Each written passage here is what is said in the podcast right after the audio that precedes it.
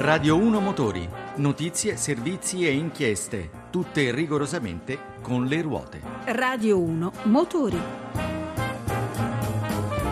E buona domenica e buongiorno da Pietro Plastina. Puntata di prove quella di oggi dalla Porsche delle nuove edizioni, la Porsche 911 Targa, la 4 e la 4S, un vero classico della produzione automobilistica mondiale alla Citroën C1, ma parleremo anche di una pietra miliare del design mondiale dell'auto e poi come sempre le nostre novità dal mondo delle due delle quattro ruote.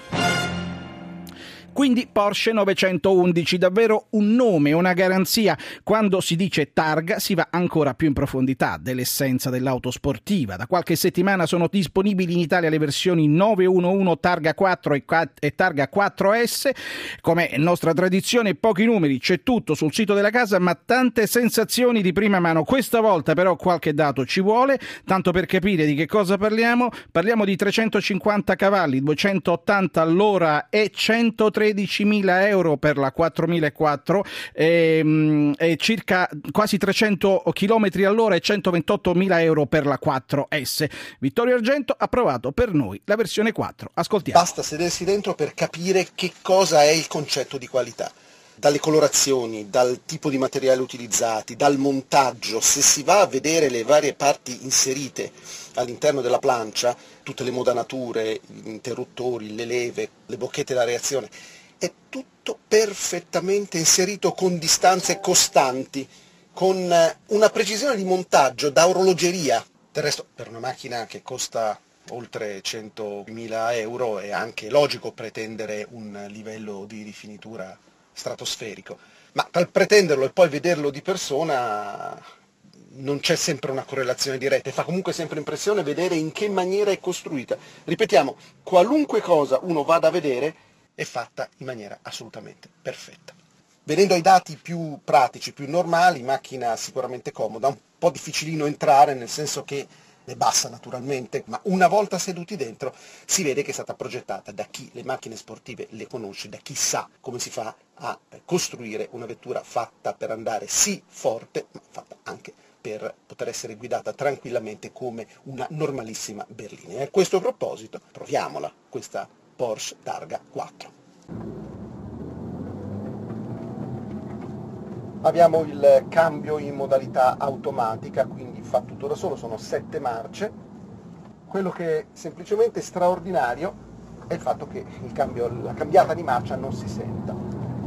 Però è possibile anche andare in modalità manuale. A questo punto ci si diverte davvero perché è come una macchina con il cambio meccanico normale, soltanto che non c'è la frizione.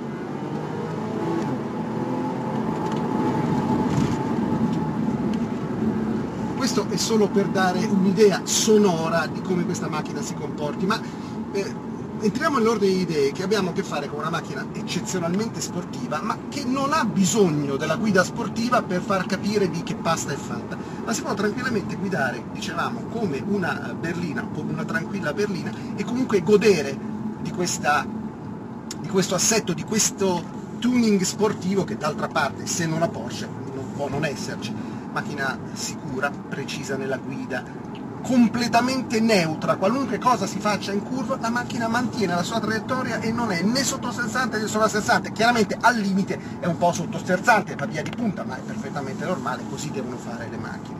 Quindi è difficile riuscire a trovare qualche cosa di più da dire. La frenata è perfetta, lo sterzo morbido in manovra, più rigido quando si aumenta la velocità, non c'è un fischio, non c'è un suono, non c'è niente. Tra poco la proveremo anche con il tetto eh, aperto, da sottolineare che il meccanismo d'apertura e chiusura del tetto è tecnologicamente qualcosa di straordinario, non secondo la grande tecnologia che questa macchina ha.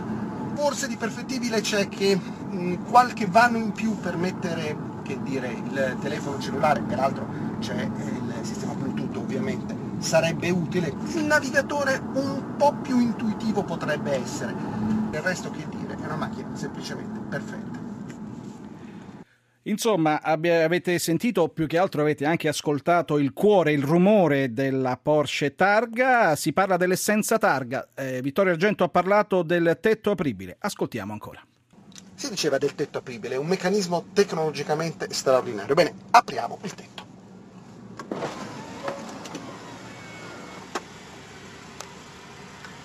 Con una sequenza perfetta, i motori elettrici e la parte idraulica che collaborano perfettamente all'operazione ed ecco abbiamo la macchina scoperta. E adesso proviamola.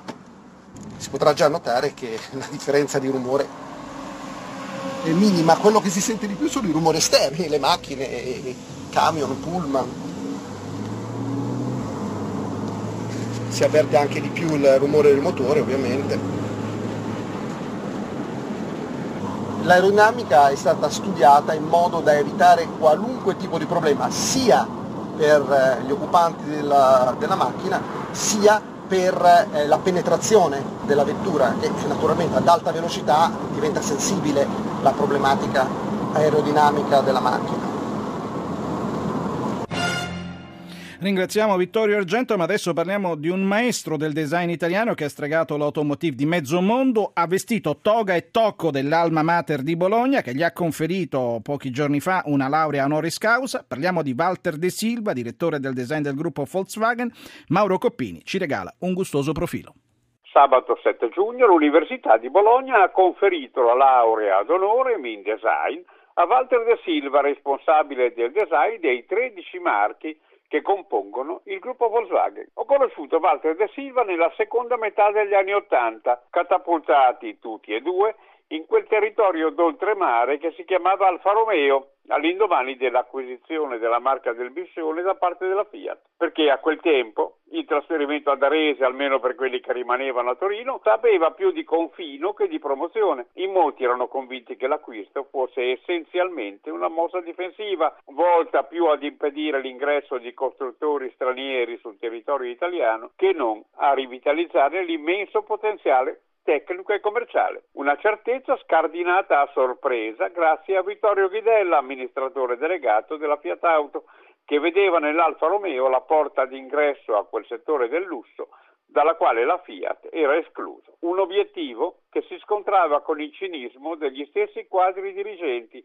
pronti a difendere la parsimoniosa formica torinese da quella che veniva considerata la dispersiva cicala milanese. Per questo Ghidella aveva agito su due piani, da una parte la valorizzazione delle forze interne al marchio, dall'altra una task force dedicata la cui competenza non potesse essere messa in discussione. Due nomi su tutti, l'ingegner Stefano Jacoponi, nel ruolo di responsabile della progettazione, e Walter da Silva, alla guida del centro stile Alfa Romeo. Per un paio d'anni si visse un vero e proprio rinascimento. I 120 km che separano Milano da Torino sono pochi, eppure abbastanza per trasformare in un debole sussurro le istanze politiche che hanno sempre condizionato la Fiat e De Silva fu in questo senso uomo del Rinascimento, preoccupato di coinvolgere soprattutto i più giovani perché la forza della loro gioventù si trasferisse al prodotto con scelte che lasciavano senza fiato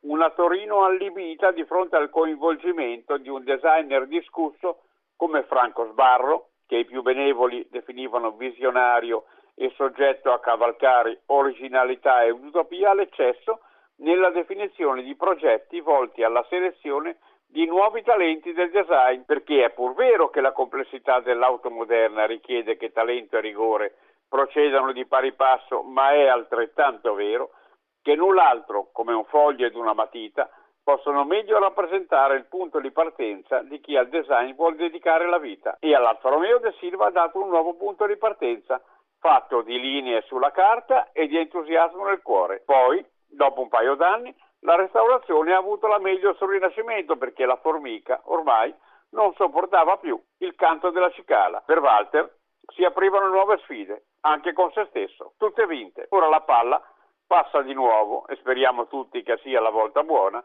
a Sergio Marchionne, che proprio come Vittorio Ghidella torna a leggere nell'Alfa Romeo il futuro del gruppo. Non c'è solo Porsche nel nostro carnet di prove quest'oggi, ma anche Citroën che presenta alla vigilia dell'estate la nuova C1. Noi l'abbiamo provata per voi. E dunque fu C1. La Citroën affonda il colpo in un segmento, quello delle utilitarie, dove mantiene da anni una posizione di predominio.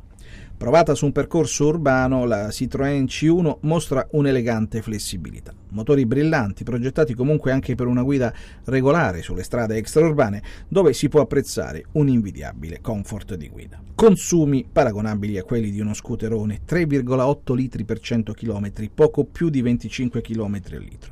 Buona l'interattività grazie alla tecnologia mirror screen per duplicare le applicazioni del proprio smartphone quando si è alla guida. La C1 è anche una delle prime auto, tra l'altro, a utilizzare il sistema Car Deluxe. Cos'è il sistema Car Deluxe? È l'identificazione elettronica attraverso la tecnologia RFID in grado di tutelare i dati dell'auto e quindi scoraggiare i ladri e rendere difficile la contraffazione dei documenti di circolazione. Massimo Borio, della Direzione Relazioni Pubbliche di Citroën Italia. È più design, più tecnologia, più comfort con un budget controllato.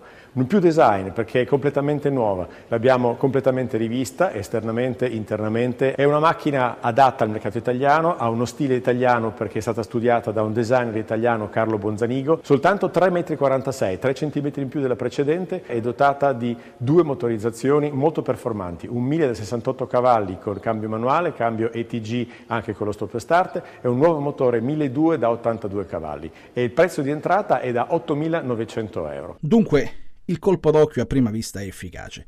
Si capisce subito che è un'utilitaria destinata a conquistare un pubblico giovane, ma più in generale la numerosa popolazione degli urban users. Marco Freschi di Citroën Italia. Una vettura che è facilmente entrata nelle famiglie italiane, adatta a tutti, facile da guidare, ma soprattutto la simpatia, la simpatia di questo nuovo stile, di questo nuovo design. Il 26 giugno ci sarà un, un evento di lancio che si chiama C1 Urban Night, Citroën rinnova un'offerta molto importante in questo settore, un settore che in Italia vale circa il 18% delle vendite complessive di automobili in Italia.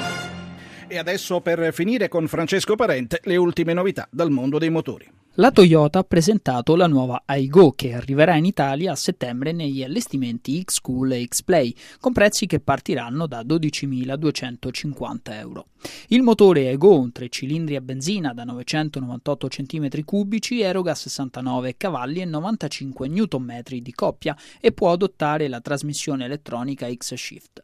Sotto il vestito la piccola giapponese nasconde altre novità come il sedile del guidatore regolabile in altezza e bagagliaio ampliato a 168 litri, fari alogeni polielissoidali e luci diurne a LED. La Peugeot ha tolto i veli alla nuova 108 che avrà un prezzo di attacco di 9.950 euro. Sarà disponibile con la carrozzeria 3 o 5 porte e anche con tetto in tela. La 108 porta al debutto un nuovo sistema di infotainment con schermo touch da 7 pollici, ma soprattutto pesa 80 kg in meno rispetto all'antenata. I motori, tutti i tre cilindri, sono da 1 litro con 68 cavalli e da 1200 cm3 con 82 cavalli di potenza massima. Passiamo alle due ruote. Si è concluso a Mantova il grande raduno riservato alle vespe di tutti i tempi. Il corteo di Vespa lungo 10 km ha fatto registrare ben oltre 10.000 unità presenti. L'ultimo atto ufficiale del grande raduno è stato il passaggio di consegne con il Vespa Club di Biograd in Croazia. Sarà infatti la splendida città sul mare Dalmato a ospitare i Vespa World Days 2015. Chiudiamo con una curiosità. I ricercatori dell'Università Militare di Tecnologia di Varsavia hanno progettato un'autovelox capace di misurare il tasso alcolemico del guidatore a distanza, invece della velocità a cui procede l'automobile. Questo particolare etilometro laser, secondo quanto pubblicato da SPIE, la società internazionale no profit per l'ingegneria ottica, può rilevare i vapori di alcol che sono presenti all'interno dell'abitacolo di una vettura in transito. E siamo giunti alla conclusione di questo numero di Radio 1 Motori. Vi ricordo che questa puntata la potete riascoltare sul nostro sito radio1motori.rai.it. La nostra mail è radio1motori.it. Siamo presenti anche con un profilo Twitter appunto Radio 1 Motori. Noi eh, ringraziamo Roberta Di Casimirro in regia, torniamo domenica prossima 29 giugno alla stessa ora alle 12.45 da Pietro Plastina un cordiale saluto, tra poco giornale radio delle ore 13 e a seguire King Kong speciale Selesao. Ciao ciao, a domenica prossima.